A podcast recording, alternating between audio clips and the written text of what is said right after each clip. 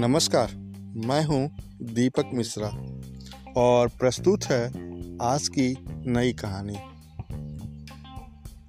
कहानी का शीर्षक है चूहिया का स्वयंवर और यह संदेश देती है स्वजाति दुरित क्रमा, स्वजातीय ही सबको प्रिय होते हैं। गंगा नदी के किनारे एक तपस्वियों का आश्रम था। वहाँ याज्ञवल्क नाम के मुनि रहते थे। मुनिवर एक नदी के किनारे जल लेकर आचमन कर रहे थे कि पानी से भरी हथेली में ऊपर से एक चूहिया गिर गई। उस चूहिया को आकाश में बाज लिए जा रहा था। उसके पंजे से छूटकर वह नीचे गिर गई। मुनि ने उसे पीपल के पत्ते पर रखा और फिर गंगा जल में स्नान किया। चुहिया में अभी प्राण शेष थे। उसे मुनि ने अपने प्रताप से कन्या का रूप दे दिया और अपने आश्रम में ले आए। मुनि पत्नी को कन्या अर्पित करते हुए मुनि ने कहा कि इसे अपनी ही लड़की की तरह पालना। उनके अपनी कोई संतान नहीं थी, इसलिए मुनि पत्नी ने उसका लालन पालन बड़े प्रेम से किया।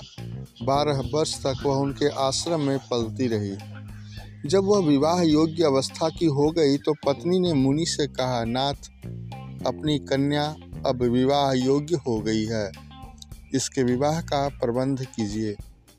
मुनि ने कहा, मैं अभी आदित्य को बुलाकर इसे उसके हाथ सौंप देता हूँ। यदि इसे स्वीकार होगा तो उसके साथ विवाह कर लेगी, अन्यथा नहीं। मुनि ने आदित्य को बुलाकर अपनी कन्या से पूछा, पुत्री, क्या तुझे यह त्रिलोक को प्रकाश देने वाला सूर्य पति रूप में स्वीकार है? पुत्री ने उत्तर दिया, तात, यह तो आग जैसा गर्म है, मुझे स्वीकार नहीं। इससे अच्छा कोई वर बुलाइए। मुनि ने सूर्य से पूछा कि वह अपने से अच्छा कोई वर बतलाए। सूर्य ने कहा, मुझसे अच्छे मेघ हैं जो मुझे ढक कर छिपा लेते हैं। मुनि ने मेघ को बुलाकर पूछा, क्या तुझे स्वीकार है? मुनि ने मेघ को बुलाकर पूछा, क्या तुझे स्वीकार है? कन्या ने कहा, यह तो बहुत काला है। इससे भी अच्छे किसी वर को बुलाओ।